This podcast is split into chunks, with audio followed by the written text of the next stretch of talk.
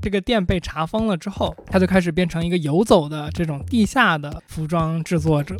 他就开始开着车各处去跑，按他自己的话说，他就是比如说先跑到，呃，一路跑到芝加哥去，一路卖东西，然后卖到他没有材料了，然后再回到这个大本营去补货，补完货之后再一路这个卖到 Atlanta，反正就是持续了很久，甚至是按他的这个自己的说法，是他持续做这件事情做了二十年，有点东西。Hello，大家好，我是天域劫机 Hijack。Hello，大家好，我是天宇风之谷书的大白，欢迎收听一个自由作者和一个创业者的话题电台天宇 Two FM。我们每两周更新一期，你可以在 Apple Podcast、Spotify、Google Podcast、荔枝 FM、网易云音乐、喜马拉雅等泛用型播客客户端搜索“天域 Two”，拼音的天域和阿拉伯数字的二找到我们。本台的微博和推特账号现已上线，同样搜索“天域 Two FM” 可以找到我们。嗯，今天的话题呢是山寨，就像大家在标题上看到的，这个话题是我提出来的。然后为什么提出这样一个话题呢？我想稍微做一点陈述，是因为，嗯，当我首先向你、向杰基谈起，就是说我想要聊这个话题的时候呢，这个我收到我在微信上收到了一个一个大概是困惑，也可能是吃惊的那种表情，当然不是微笑了。嗯，所以就这个反应让我觉得好像山寨已经。这个词本身离我们的生活已经越来越远了。我之前在这个所谓百度的这个有个百度指数上查查过一下，然后感觉这个词它的这个每每日搜索的程度，在最近九十天以来基本上都没超过五百。我查了零一年，呃，我查了一一年到今天的，我也干了这事儿。你接着说。是的，但是就是说。它现在这个词本身的这样的一种冷却，我觉得并不能说明，就是说山寨和它的背后的这些产业已经完全消失了，因为我们现在还能看到很多非常熟悉。但是就是你看上去很熟悉，但是实际上很陌生的那种，比如奶茶店呀，随便举个例子好了，就是奶茶店有一个叫 Coco，然后中文叫都可，对吧？嗯。然后你可能会见到什么 Coco 可可，嗯。然后也是类似的标，或者就叫 Coco 奶茶的，就是说这是一个品牌名，就有点像麦当劳那个百分百纯牛肉，它其实也是一个商标一样那种感觉。嗯。然后还有就是你可能见到各种各样的服装设计，然后。上面印着 Super Me 而不是 Supreme，然后你就觉得这些东西好像你还能在日常的街头当中见到。但是刚才那个例子，你从定义上来讲，就是说它到底是。抄袭还是盗版这个事情可能是有一定的争议的。在我看来，就是说你毕竟没有印着原本 Supreme 的 logo，只是 Super Me 的话，它还是一个山寨或者抄袭的行为，和假货还是有一定可能在法制处理上来讲是有一定区别的。嗯，特别是中国在很长的一段时间里，也就是我们在的国际形象上一直是有这样一种生生产仿制品和假货的这样的一种比较负面的形象。所以，为我们为什么会讨论这个话题？它的价值在哪儿？我觉得，一是山寨这个东西，它实际上给消费者带来了一种多样化的选择，它可以让消费者选择一些。这个品牌没有给他们的一种多元化的元素的组合，然后其二就是它其实涉及到一个仿制和模仿的这个合法尺度和这个我们实际生活中能接受的尺度，它究竟在什么位置的这样一个问题。我们的生活当中模仿其实是学习很重要的一部分，但是呃高度的模仿又是又是被大家排斥的。在我们的日常生活当中，究竟该怎么样看待这些东西？我觉得每个人可能有不同的了解和看法。嗯，OK，我其实，在呃自己开始之前思考的时候，我觉得山寨的定义，我们可以先呃明确一下，再进行后面的讨论。原因是，我觉得山寨这个词，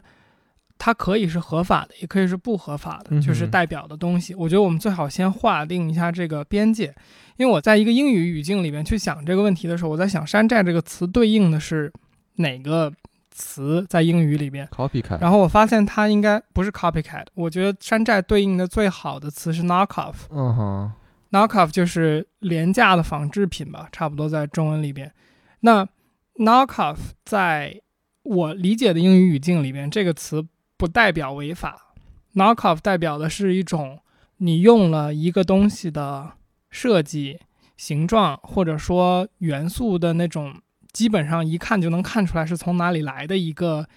呃，视觉上或者是概念上的东西，但是呢，你没有使用任何明确的商标和没有使用任何明确侵权了的元素。这个我我是是我理解里的 knock off。呃，如果我们把山寨定义成这一个大类的话呢，基本上就是说我们讨论的内容更多就是倾向于说山寨等于是。没有完全法律依据的那些侵权，我们如何去看待？嗯，如果说我们不去划分这个，然后去说就是那些完全的呃用了商商标的那些所谓的抄袭，我觉得这个于法于理应该都是不行的。嗯，就是你说到一个很有意思的观点，就是因为。我为什么会说这个抄袭是 copycat？首先，这是一个更直观的这么一个词，是因为就是在我的这个认知的背景里面，就是在很多文章会讲到中国的这样一个 copycat culture，或者就是山寨 culture，直接用拼音，那它就是这么一个，嗯，呃，我我我我会直接默认的把这个东西当做一个固定的搭配来。来理解，那确实在在这些文章当中，就是所谓一些这个学术期刊和和研究的结果，他们当中体现出来的东西，可能没有那么明确的这么一个分类。我我觉得刚才你说的这个分类是一个非常重要的东西，但是可能。我们难免会涉及，就是说这两者之间总有一些在实际操作上的混淆。我觉得，呃，根据我们之前在对一下稿的这个过程当中，我们也也发现了，就是很多东西可能是它的边界本身就是模糊的，而这个模糊性可能正是就是说山寨之所以为什么存在，或者说你无论叫致敬也好，还是叫模仿也好，这个东西。它总有一个，就是说越界和不越界那一步，而这一步可能就是你你不知道究竟在哪儿。法律有它自己的界限，但是法律也从来不是说法条说是什么样，就很快就能得到结论的。因为大家是在实际操作当中，这些东西还要上到法庭，它也是一个讨论之后的这么一个结果吧。我觉得，嗯，所以说我们不妨就就接着聊聊看，然后看我们会走向什么位置。OK，我我刚刚想问说。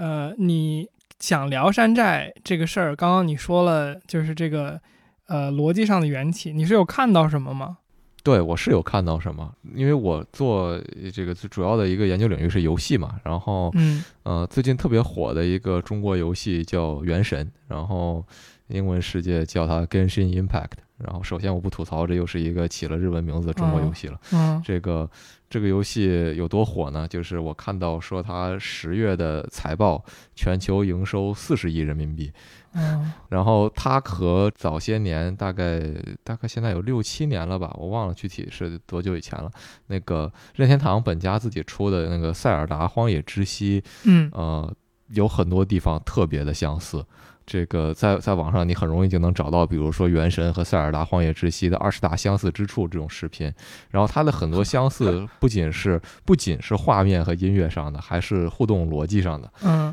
但是这些问题没有让它真正成为一个无论是国内还是国外怎么讲不受欢迎的游戏，它只是成了一个备受争议的游戏。嗯，而这个争议更多的还是发生在我们中文中文玩家群体内部。我感觉，在我有有限的了解里的这个英文玩家的群体，还有英文的这些游戏评测媒体，都给这个游戏很高的好评。然后，当然，这也这也让国内的玩家吐槽，IGN，IGN 是一个这个比较这个知名的英文游戏评测机构，IGN 是不是收钱了？然后之类的这样的一个 这样一些争议，这这些东西就在在我看来是非常有趣的，因为就是说，大家对于抄袭是什么这个东西是非常。各执一词的，然后就算你说这个东西是抄袭了，它显然也不违法。就是说，你你从法律层面上，任天堂没有任何的表示，没有说这是一个对我这个塞尔达 IP 怎么怎么样的这么一个游戏。那玩家自发的这样一种情绪和这个消费者对于山寨的情绪是不是一样的？我觉得这这个我也不能说完全一致，因为确实有一部分有一部分消费者其实是喜欢山寨商品的，就是因为山寨商品不一定代表。廉价的这个质量差的东西，它可能只是所谓的创意上没有那么，嗯，这个新颖。我觉得如果这么说的话，“山寨”这个词里边，它其实代表了廉价和就是比较负面的那一层意思。我感觉你说的那个感觉用模仿和相似这样的来表达会更接近一点。嗯，我是这么看这个东西，就是说山寨。它虽然像我同意你的观点，就是说它确实它给人一种廉价感，但是这种廉价是相对于所谓品牌国际大牌，它有一定的这个所谓品牌自身的价值和它营销还有这些各种各样宣传那些成本。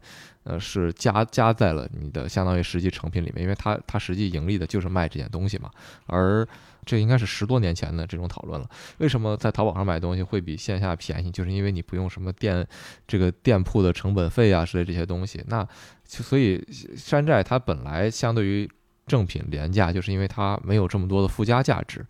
那它其实可能带来另外一个潜在的话题，就也是我看到的某篇这个论文里面的一个观点，就是说，是否它意味着品牌本身它是有一种所谓的神秘感，或者叫 mythology 这种感觉，而而山寨品是对它的一种质疑和解构呢？嗯，我不确定这个神秘感在一个产品中起到的意义是什么，因为神秘感。在刚刚这语境里面，听起来就像是一个新鲜感类似的意义嘛？那新鲜感对于一个商品来说，它可以好也可以坏吧？就是你比如说一个游戏，像你说的，它发明或者创造了一个新的和玩家交互的逻辑，那这个时候，呃一一部分可能特别狂热的玩家会去特别乐于尝试这种新兴的模式，那他可能会。给这个游戏带来更多的这样的玩家的这个拥护，但是在另一方面，可能你像比如说，假设一个喜欢玩射击类游戏的人，可能他一直就会去找那些射击类的游戏。这个时候出现了一个，比如说新型的，不在他喜欢的这个本身的交互逻辑范围内的话，他可能就不会去尝试。直到有一天，这个游戏变成一个非常大众化的东西，呃，就包括我吧，我到现在都不太擅长于玩。就是王者荣耀和撸啊撸，还有 DOTA 这种叫什么 MOBA 类游戏吧，我就不会，基本上就叫不会。我不确定这个 MOBA 是就是这这一个风格的 MOBA 是 DOTA 还是撸啊撸先开始做的 DOTA 啊，DOTA 是吧？啊，那你如果这么说就更有趣了。那就我现在我对这个东西的理解是 DOTA 最难，然后撸啊撸简单一点，那个王者荣耀是最简单的，对吧？是的，基本上可以到了更多的受众嘛。嗯，是的。嗯，所以你说这个神秘感。它可能在我怎么说呢？用户的这个好评角度上来讲，是一个非常正向的东西，但它在最终的商业价值上面是不一定的。嗯，对我我觉得你说的这个是非常对的，就是像你刚才举的那个例子嘛，游戏它的难易度也好，和它交互逻辑也好，可能其实反映出来的一种就是说。你觉得最开始那个东西是最好的，是因为可能你经历了那个最早最好的那个东西。但是对于后来可能新的这种半观望态度的消费者群体，或者按照这个这个例子来讲，玩家，他们对于这个东西的理解，就是说历史的理解，没有那么深远，而对历史的理解本质上未必是一件好事儿。然后，呃，一个东西最开始被发明出来，它后面。人肯定是要对它进行改进的嘛，然后这也是为什么这个现在有很多左派一点的声音会对于就是版权保护和商标还有这个 patent 专利进行一些批判，就是因为这些东西实际上它阻挠了大家自由的这种组合和创新，因为嗯，一个大家可能都比较认同的观点是没有东西能凭空创造出来，它总是要基于一些什么东西，那。如果你能更加自由的组合的话，其实反而能更容易带来大家更需要的商品。如果你明知道你有这个需求，这个问题还得不到解解决，这个东西很可能是我们就是类似于联合国粮食计划署什么这种非常严重的问题了，而不是一个消费品能够给你带来的这种解决解决问题的方式了。你这个说的让我想起了一个呃关于反垄断怎么说法条或者说规定的一些讨论。就是你刚刚说的点在于，就是设计可能这种对专利的保护，一定程度上会制约这个更好的消费品和更充分的一个市场竞争吧。一定程度上，其实说的是这个问题。就是反垄断法里边有一个呃逻辑嘛，就为什么反垄断法存在？原因是他说这个大企业如果过于庞大。对市场产生一个垄断的地位之后，它会对这个小企业的创新和竞争产生一个阻挡的这种角色。那如果你的这个竞争没有了，创新也就没有了。但是问题在现在我们，呃，之前我看到的一些文章讲，就是实际上在现在的社会构成里边，那些创新的、有能力和实力，还有资源去做真正意义上。重要重大创新的还是那些大企业，因为大企业有资源去做这种创新的浪费，嗯哼，它可以把这个东西当做一个合理化的一个支出，嗯，但是小企业它就不就很难去押宝在这种所谓的创新事情上面，它只能抓住就是说它有确定性的那部分业务嘛，嗯，所以这个东西就是到底如何是对的，呃，肯定还是相对来说比较难以去说出一个明确的。对我们肯定是不可能在这么一期节目里把这个东西聊明白的。对，但是我觉得把问题本身提出来，倒是就是我觉得我们一直在做的一个，就是一个问题意识到了，就比不意识到要好。是的，你意识到越多的问题，你会发现这个天儿越来越难聊。我刚刚想起来，就是我想说什么了，嗯，就是你刚刚有讲到说，呃，我们国人，比如说对这个你刚刚说的那个游戏。啊，我可没有说国人，我说的可是中文玩家群体。啊，不是，你不是说这个是是这个中国的一个游戏吗？啊，是的。啊，对，就是我我的意思是说，OK，你说中文玩家群体对这个的抄袭有更大的一个反应和判断，这个让我感觉就是我确实也有一个类似的体会，是我觉得最近好像我们的社会发展到了一个阶段，就是我们其实对抄袭。是，甚至比西方和就是我们所谓的那些发达国家的市场有一个更大的反应。我不知道你有没有这种感觉？是的，是的，我也是这么感受。嗯，我讲一个例子，就是，当然这个这个反应来自于我自己啊，就是去年的时候，那个你刚刚说的 Supreme，它发布了一款 T 恤，然后这个 T 恤上面印了一个呃美国的一个动画片，叫好像叫 Cat in the Hat。就是一个戴着呃红白条纹相间的一个长长礼帽的一个猫的一个动画，嗯哼，然后然后 Supreme 把这个帽子的这个元素基本上原封不动的印到了自己的 T 恤上面，然后把帽子上面叠加了一个 Supreme 的 logo，大概有这么一个设计。然后我的第一反应就是，OK，这个是一个妥妥的道义上的侵权吧？可能它不一定是这个法律意义上的侵权。嗯，但是我发现这个 T 恤出来之后，这个市场并没有很多的对这个抄袭的一个负面的声音，而且它还变成了那周最火的一个款之一，就是最难抢到的那种，也没有听到对这件事情的一个争议或者讨论，所以我后来也要在反思，就是我是不是反而比这个，嗯，我也不知道，就是就是感觉好像反而我我对这个事儿有点过于认真和 serious 了，嗯，是。我就觉得现在我们的认知是什么因素，这个导致了我们可能对这个问题更加敏感，可能是不是我们的这种所谓民族自豪感和自信感给我们带来的一种压力比较大？因为我们我们这个东西在国际市场上展现永远是中国制造、中国设计师、中国怎么怎么样。一旦你不是你自己，你你就很容易对这件事情更加在意。我觉得是这样。嗯。我是觉得说，一方面是你说的这个，就是我们整体的民族自豪感等等这些东西，确实是在一个上升的态势。然后另一方面，我觉得可能存在是说，嗯，就是我们很多年以来一直被批判或者说被其他人所诟病的一点，就是这个所谓的抄袭和像像我们这期的主题山寨这些东西。所以在我们的经济发展到一定的阶段之后呢，那我们肯定最在意的那些东西，就是一直以来被别人所诟病的那些我们觉得比较丢人的点吧。可能因为这个东西，所以我们就有在这个阶段更对这个东西的一个怎么说在意和介意吧。嗯，我正好想到为什么这个话题这么这么让我感兴趣的另外一个原因，是因为我最近看了一个纪录片儿，呃，叫《中国梵高》。嗯，然后它本质上讲的是这个大芬村的这个一个呃油画家吧，他到底是画家、画匠还是艺术家还是怎么样？这个身份本身就存在一定的争议。嗯，就是这么一个人，他叫赵小勇，然后他是当时画这个片子应该是一五年、一六年拍的，我忘了。画了很多年的梵高，画了二十多年了。然后他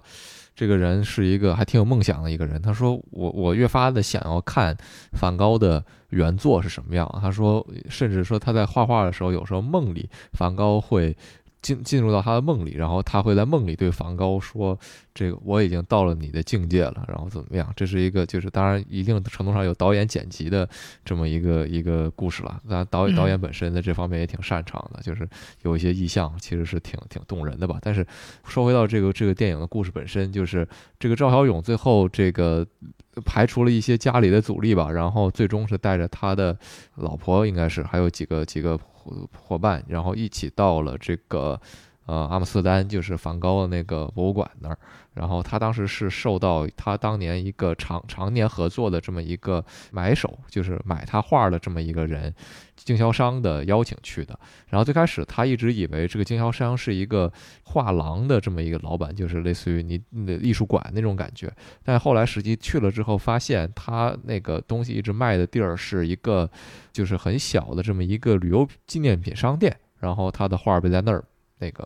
以原原本他卖给那个老板的价格十倍左右的价格在卖，当然这是换算成人民币之后了。当然他他也实际参观了一圈这个梵高的博物馆，然后在这个导演摄制组他们的带领之下，然后和当地的那个博物馆的人也有一些交流。当然这个部分没有被拍进去，然后只是后面他说，当时那些人就问他：“哦，你听说你画了这么多年梵高，画的很厉害，那你有没有自己的作品？”然后他他就他说我当时一下就愣住了，说我我没有这个从来没有想过这个事情。然后可能也是因为这个价格的这个关系，给他带来一些刺激嘛，这个可想而知。后来他又去了一下梵高的墓，应该是如果没记错的话，在德国。然后也是非常感人的一个画面，他这个祭拜了这个梵高，当然以非常我们现代中国式的方式，带点了三根烟，带了几个苹果，然后在那儿这个跟跟梵高跟梵高说了说心里话，然后。后来他就回到国内，他回到国内之后沉消沉了一段时间，然后又表示我应该开始做原创，哪怕我一年只做那么一两副原创，哪怕卖的不好，我也应该开始就是挖掘自己的东西了。然后他在这样的一个过程当中，就是开始画他以前从来没有关注过的他自己家乡的一些东西，然后包括他的比如亲人呀那些，然后但是他的笔法还是。他画梵高的笔法，就你能明显看出来，他画他母亲的肖像的时候，和梵高的自画像那个笔触非常的相似。当然，只是就是我们讲 subject matter 不一样这样的一个东西。后来他就火了嘛，这个片子出来之后，在大芬村，大芬村本本身我们知道在深圳，也是一个官方一直很很努力想摆脱所谓纯山寨形象的这么一个地方。那他就相当于成为了一个非常有名的这么一个人，然后跟各个地方有合作。了解了他的故事之后，因为当时我刚才在讲述这个故事的时候也说过，其实是被触动到，我就了解了一下这个这个人的现状是什么样的。然后我发现他的现状没有我想象那么成功，你知道吗？就是嗯。当然，我没有实际去到深圳，我我不好说他现在具体是什么样。但是从互联网上看到资料，就是他虽然现在工作室当然比以前更更成功了，然后也画的仿画，然后买买手更多了，但是他本人的原创作品并没有就是引起什么太多的轰动也好，或者效应也好，他也没有特别成为一个网红一样的人。就是说，你你想要知道他之后的故事是。嗯嗯，基本上无处可寻的。我唯一知道的是京东，好像他和某个京东官方的店有个合作。然后，如果你通过那个渠道能够联系到他，能买到他本人画的画。然后，至于是仿的还是原创，这个可能是一个就是你需要跟他实际去交流的这么一个东西。然后，我就没有去做到那一步了。就是这个东西给我带来的一个感触就是，呃，山寨这个东西，你想要摆脱它。好像也不是那么容易。然后，但是你说，就是他当年，就是说这个赵小勇本人他的故事，你说他不做山寨，呃，好像也没有什么起步的空间。就是说，人都是追求自己的幸福也好，或者叫至少说追求自己的利益吧。呃，很多人做山寨是因为这个东西它挣钱比你单纯的去工厂挣钱多。你说他违法吗？其实他也不违法，对吧？那那我们又以一个什么样的姿态来来批判他们呢？这是一方面。那另外一方面就是说，原创固然是一个很美好的梦想，它嗯就是说，虽然你从逻辑的角度上，它确实受到了刺激，它这个感受到自己有更高的价值，然后回来他不愿意再跟原来一样只从事的一个山寨的工作，而是想要追求自己的这种个人的表达。但是他个人的表达又有谁在意呢？这也是另外一个问题。我听完这个故事的感受是，嗯我第一个想说的就是说，能力和呃一个成功的市场运作，或者说一个成功的商业运作，完全是两回事儿嘛。嗯就是从刚才的故事里边，我们能知道，他是一个可能绘画能力确实很强的一个，像你说的，不知道叫做画家好还是叫画匠更好，反正他是一个能力很强的手艺人嘛。对，然后他也很欣然地接受了自己作为中国梵高的这样一个称呼，这个也是很有意思。啊，anyway，嗯然后另外就是这个，他绘画虽然能力强牛，但是这个和这个叫什么，嗯，变成一个商品，然后能够很好的被大众所接受还有贩卖，包括你说的网红，这个都是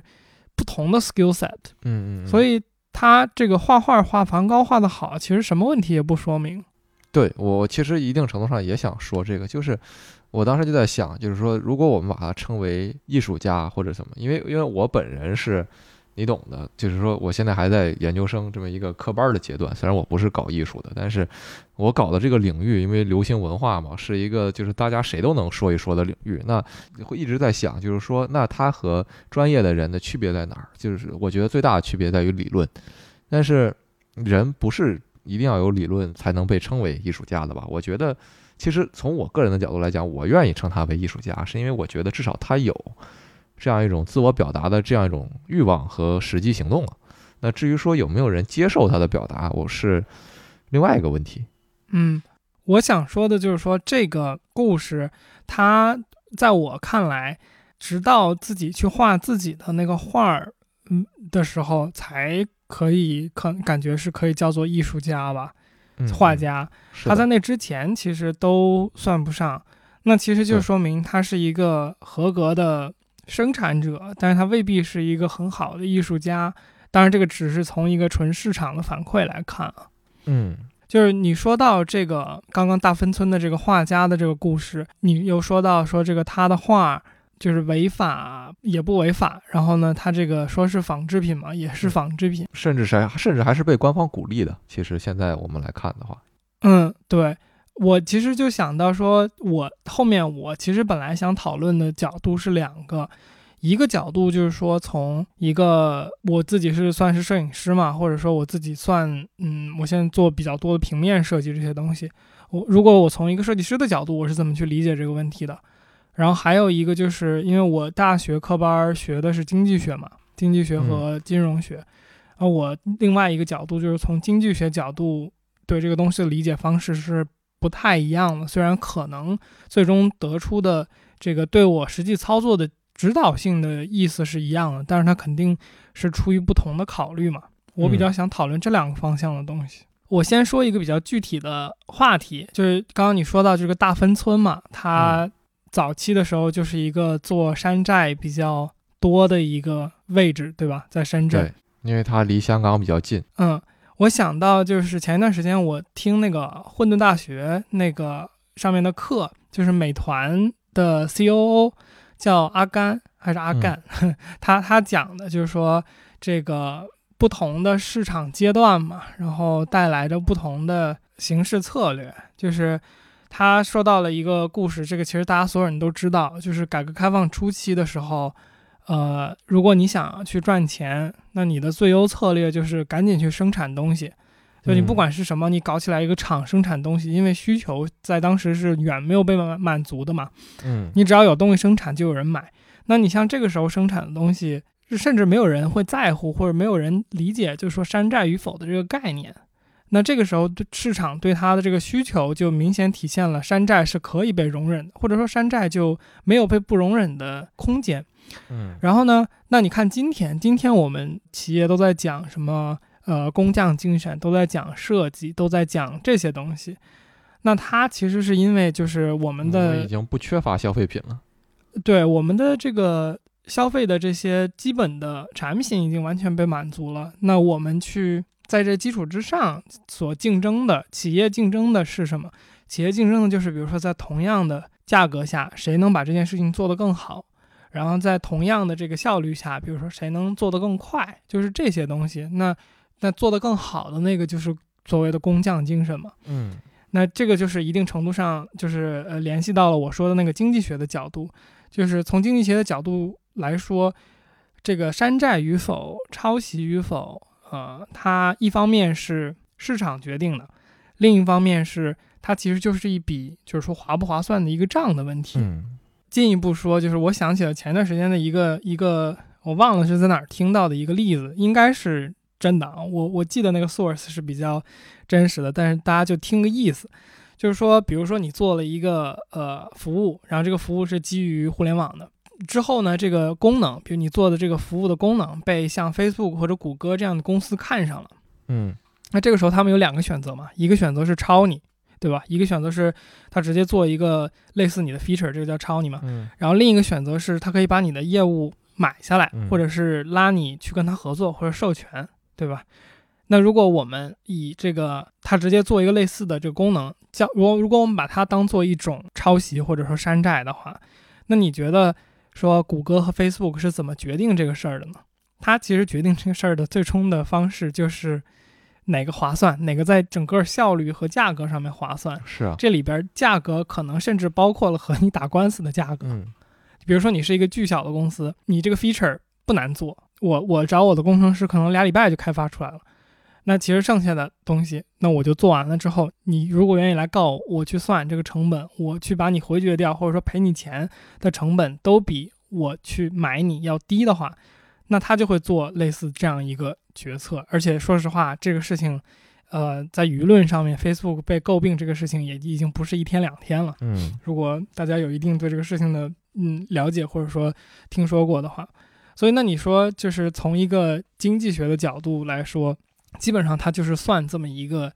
一个价格嘛。然后当然也不是说这里边就没有道德或者说理想主义呀、等等这些东西，不是说不会被考虑，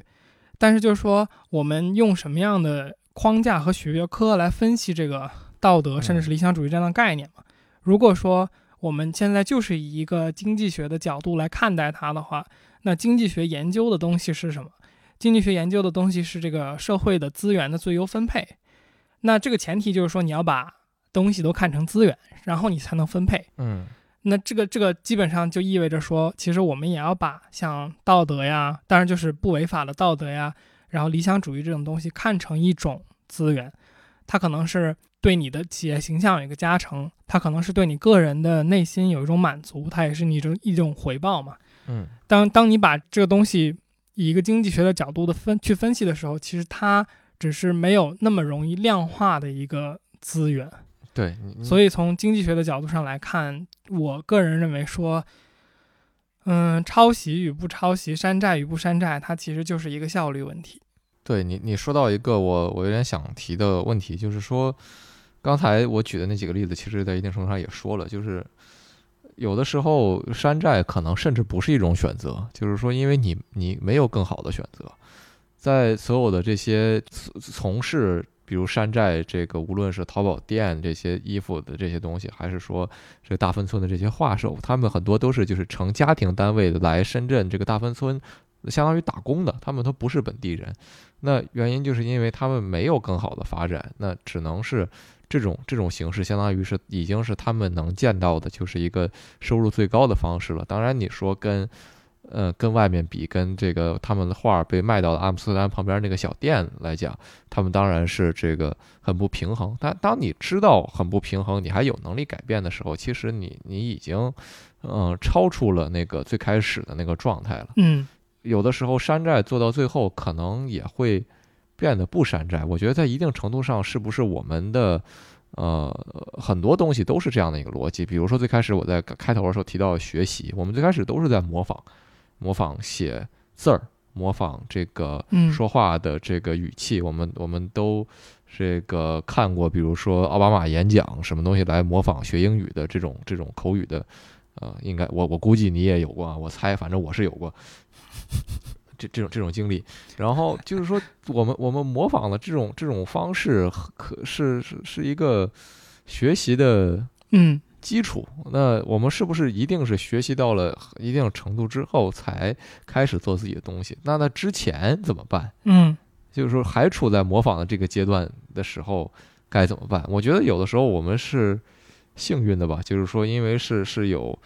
学校还有各种各样的机构来给你这个保护，来来学习。那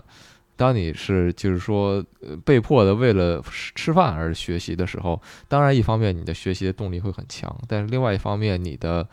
就是有的时候可能会重复做一件事情，然后很长时间都没有下一个进更进一步的机会。嗯，呃，基于这个，我觉得首先你像你说的，就是有自己的能力之前的那个所谓的学习的阶段，如何去处理这个问题，这是你提出的一个问题嘛？这个我觉得其实你已经自己回答了嘛，就是有学校这样的机制。那我们看到很多的这些知识商品，或者说有知识产权的这些东西，它上面都会有一个，就是说除了教育目的之外的这些使用是可能会侵权的。是的，我不得我不得不讲一下，我的老师们真是啥资源都敢用，对，你说吧，这故事挺好玩儿。反正是教育，反正是教育目的。OK，呃，你那那我们往后来说你说的这个话题，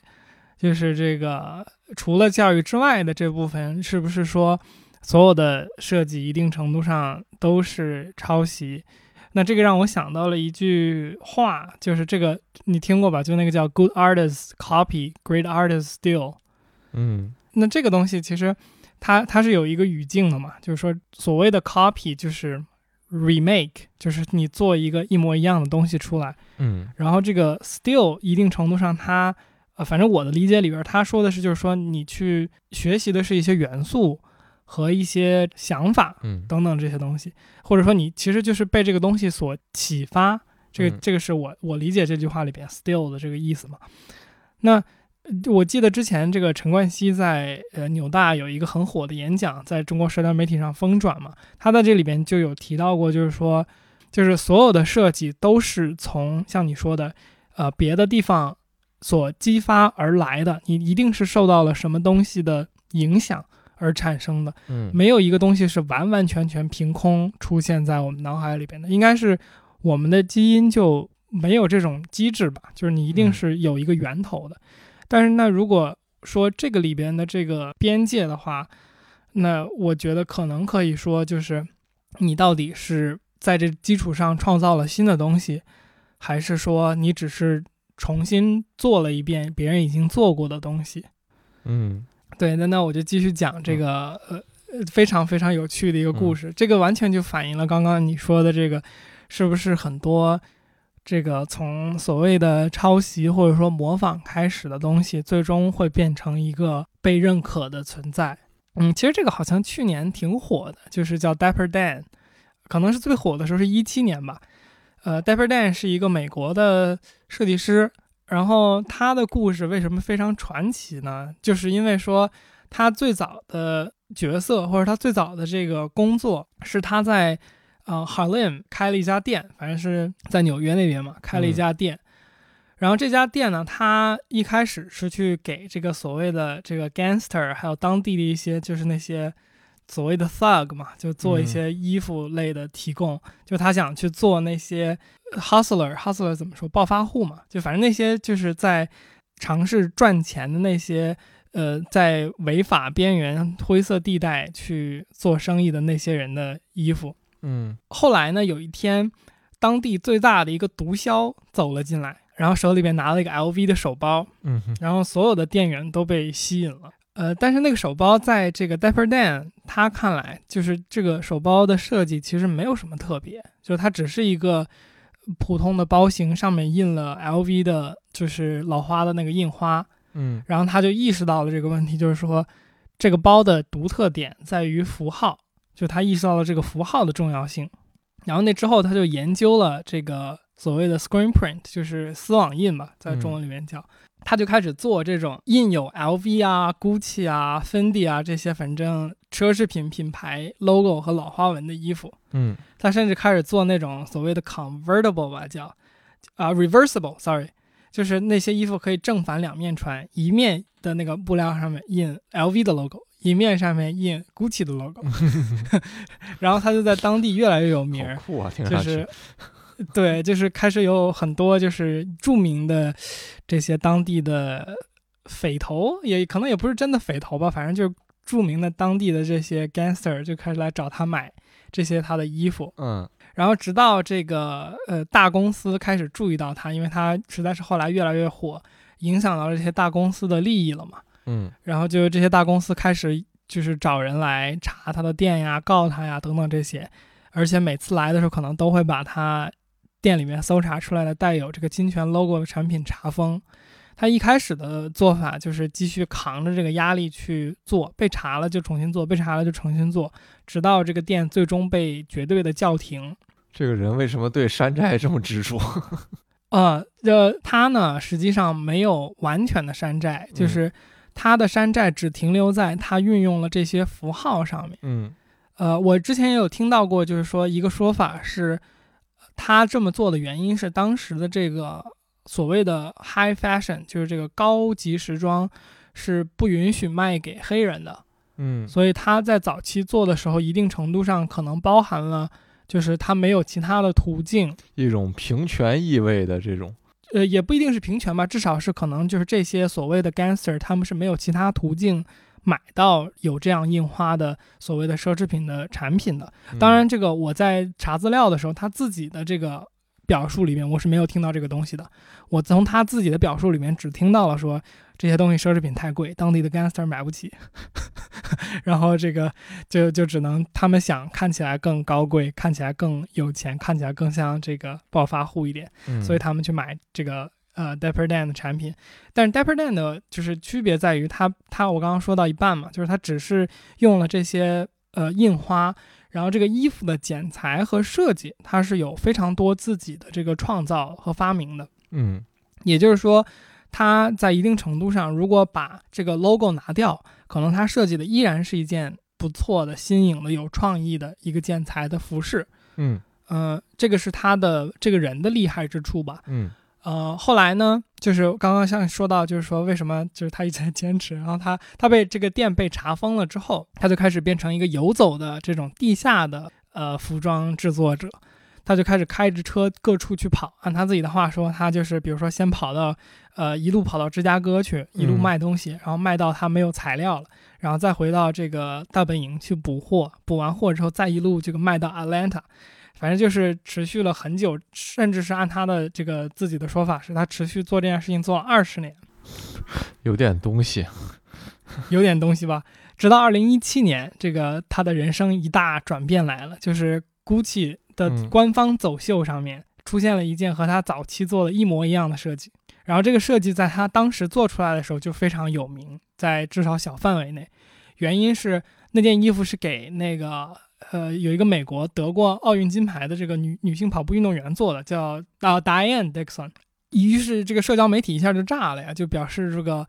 GUCCI 是在抄袭这个 Dapper Dan，就是虽然 Dapper Dan 被呃模糊的在一个就是说侵权与不侵权的这个边界上面的这么一个人物吧，嗯。然后社交媒体就各种去炮轰 GUCCI 的这个做法，嗯。然后直到 GUCCI 官方找 Dapper Dan 合作，然后到现在应该 Dapper Dan 还是在 GUCCI 的这个旗帜之下，是一个很受尊敬的设计师了，变成这个故事，呃也是非常曲折，非常有趣。是的，然后像你说的，这个东西当然说明了这个 Dapper Dan 他本人是有东西的，他自己是有真正意义上的设计的，要不然，他今天也不可能真正意义上被邀请去和一个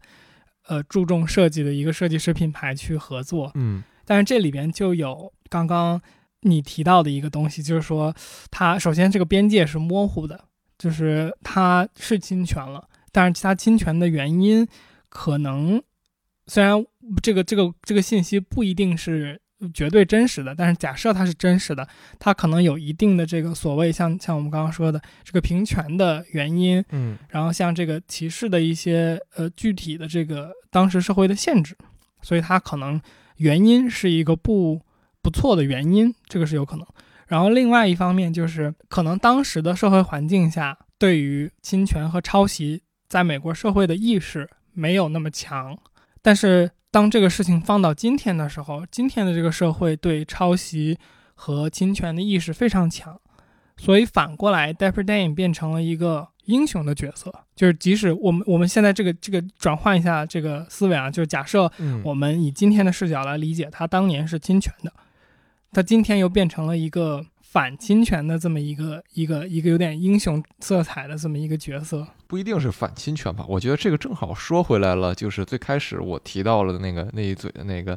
对这种神秘感的呃所谓除魔吧、消退吧。嗯因为你想，就是它实际上那种品牌的符号，只是他为自己衣服附加的这样的一种一种所谓神秘的，就是 mythology 这种这种嗯 fetishism。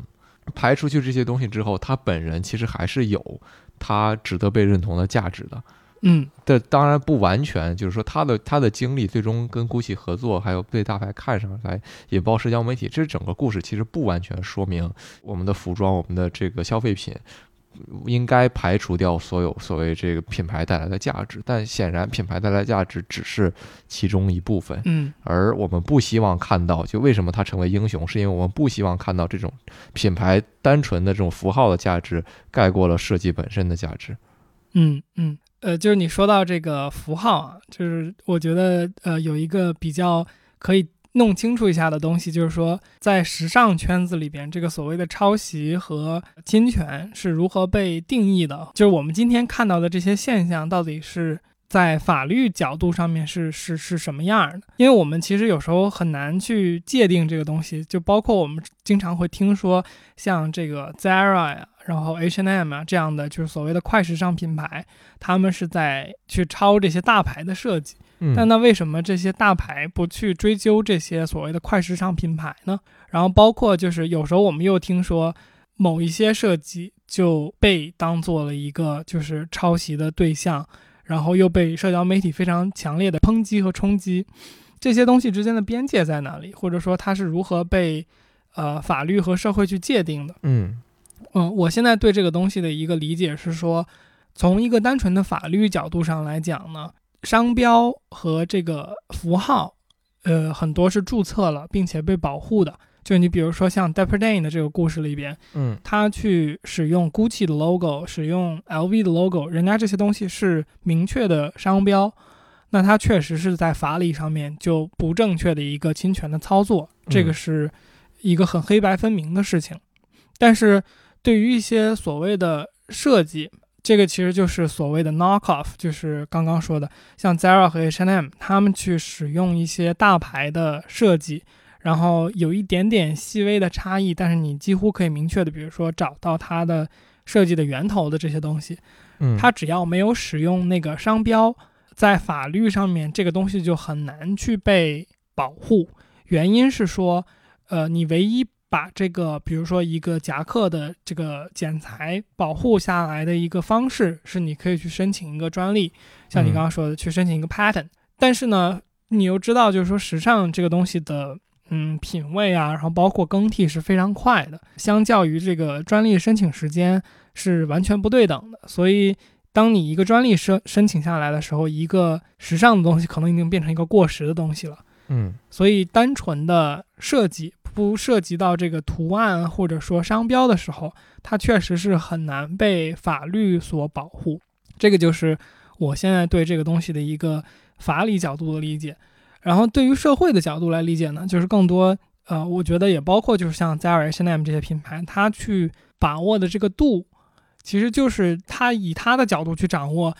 这个公众会如何反映这些东西。嗯如果他做出来一个设计，市场的反馈是你这个东西抄的不能被市场所接受，那他这个在生意的角度肯定就是失败的嘛。嗯那如果他做的这个东西，嗯，恰到好处的被大家认为是一个可以接受的廉价的替代品，一个 knock off，那他做的就是对于他的这个生意模型来说是一个好的商业操作。那我们现在看到很少你会听到 Zara 和 H&M，呃，比至少比他实际感觉在做的要少很多。听到的这些说他们抄袭的这些声音，其实也就说明了他们对这个社会现在如何去看待抄袭的这个边界把握的是很不错的。嗯，是的，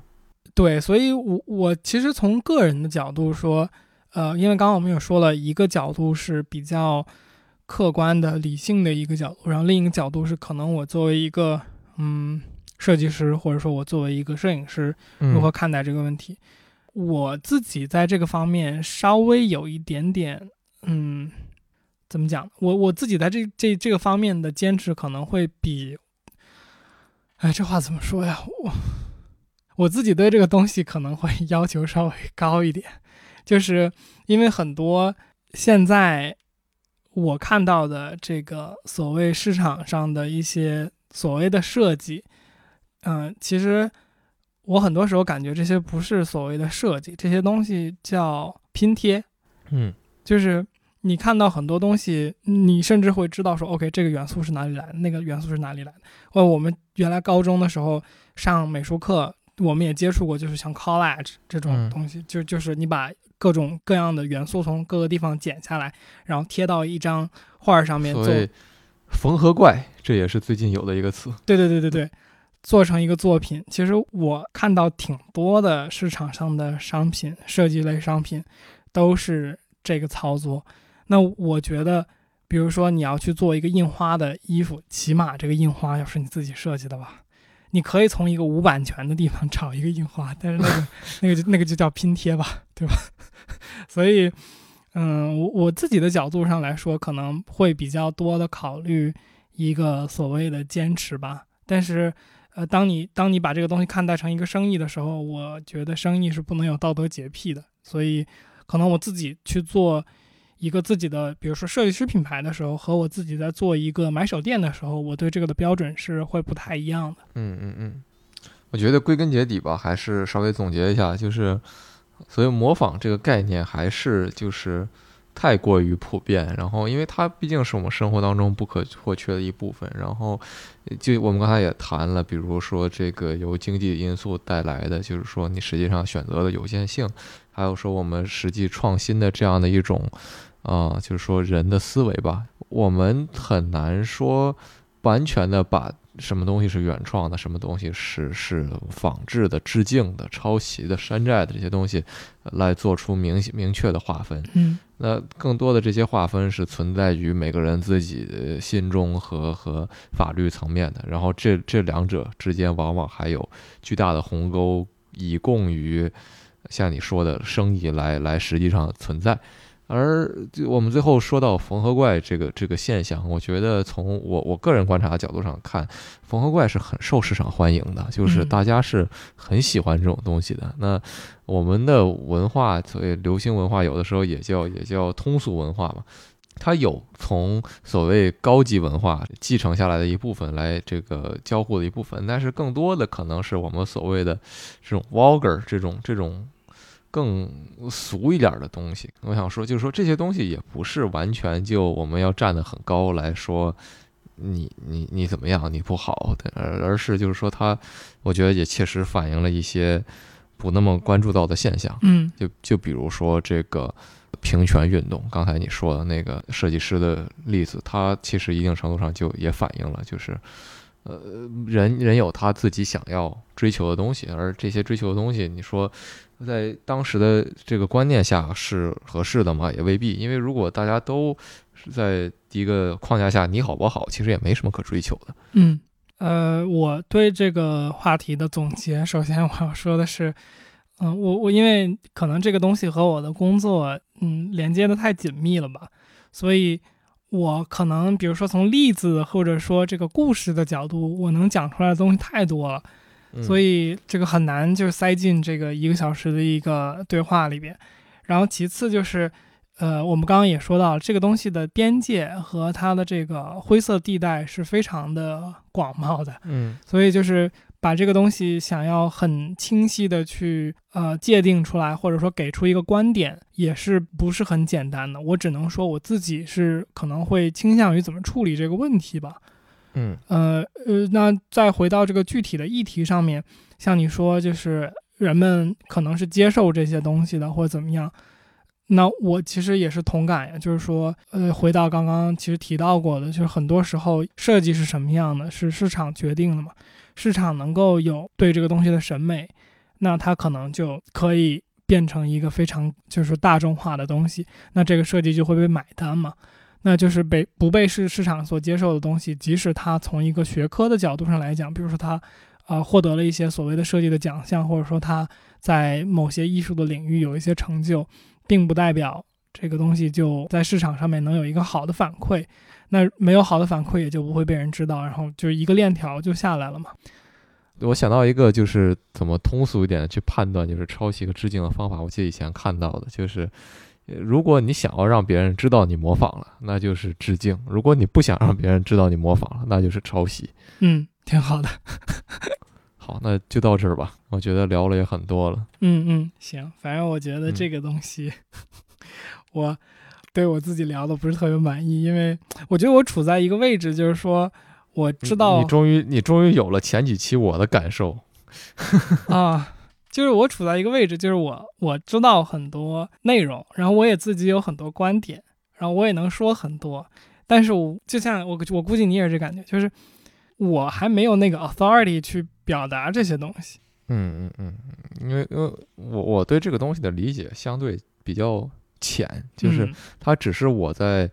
就是。所谓广泛了解这个中国的文化现象的时候，正好遇到的这么一个东西，然后，嗯，我我一看有点兴趣。你说我真的以后会把这个山寨作为主要的研究方向？显然是不的。那，嗯，所以说从某种意义上，我我是一个更加看客和玩票的心态，而而你不一样。所以说，嗯，这个也是可以显而易见的。我觉得，对，所以我的观点可能。只是今天的我这么想吧，然后包括我的观点，其实我觉得也不是表达的很清楚。